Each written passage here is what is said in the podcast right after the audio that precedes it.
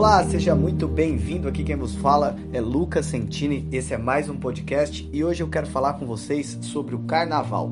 Eu não estou com o meu microfone aqui, eu peço desculpas se esse áudio não sair dos melhores, mas eu achei válido gravar um podcast hoje sobre o que todos nós sabemos, que é uma festividade de origem pagã que foi incorporada pela igreja, assim como praticamente tudo no cristianismo, mas que tem alguns detalhes importantes para a gente comentar hoje.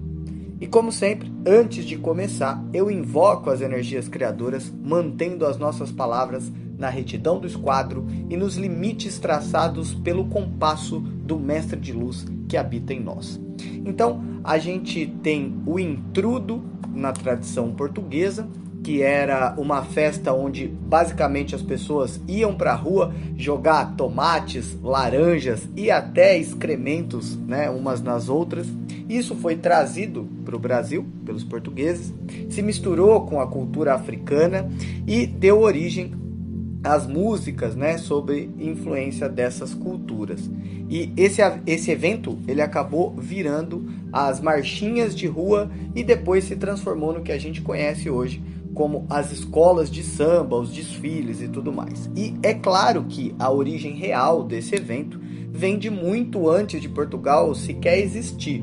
Ela vem do Egito Antigo, quando se celebrava o casamento sagrado da deusa Hathor e do deus Horus. Então acontecia ali num período pré-primavera e era a junção dos dois princípios, o masculino e o feminino, que é, seria de onde surgiria a fertilidade da primavera, cerca de 40 dias depois. Então, esse evento egípcio tinha como objetivo criar um momento energético propício para que todos se preparassem e recebessem a abundância que viria. E é claro que isso tudo não tinha nada a ver com essa bagunça, com essa profanação que é hoje. Na Grécia, essa tradição egípcia ela foi mesclada com as divindades gregas e ela virou um culto ao deus Dionísio e nasceram daí os rituais de orgias oferecidos para os deuses, né, os deuses interiores de cada um, para que eles fossem alimentados pelas energias sexuais. Isso era ritualístico, não era mais ou menos como você está pensando aí. Então, acontece que quando o homem não tem controle sobre si e principalmente sobre aquilo que são suas posses, ao invés de liberar o Deus interior, essas práticas acabam levando à libertação do animal que há em si, do lado material, do lado grotesco. E com o passar do tempo, na Idade Média, essa tradição ela já totalmente banalizada, virou o Festival do Asno, a ideia de usar máscara e tal, a fim de tirar sarro das instituições, principalmente da moral né, imposta pela igreja.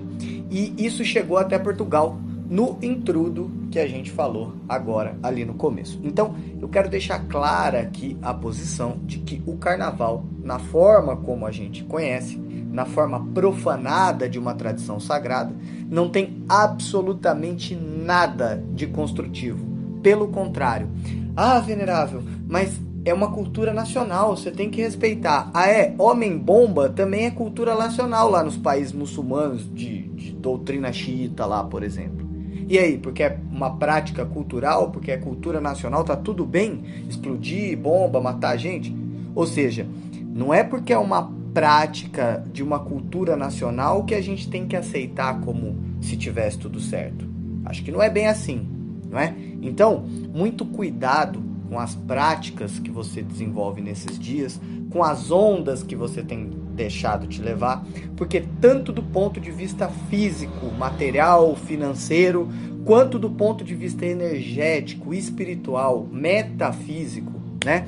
Essa época do ano, ela pode fazer com que você se conecte a energias densas, energias mais perigosas, que podem impactar durante todo o resto do ano, durante toda a tua vida nesse próximo ciclo que se inicia.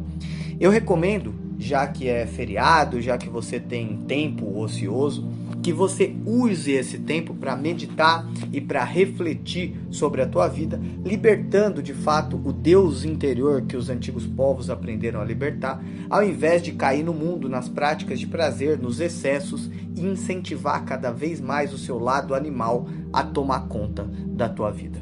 Espero ter ficado claro para você. Um fraternal abraço e até o próximo podcast.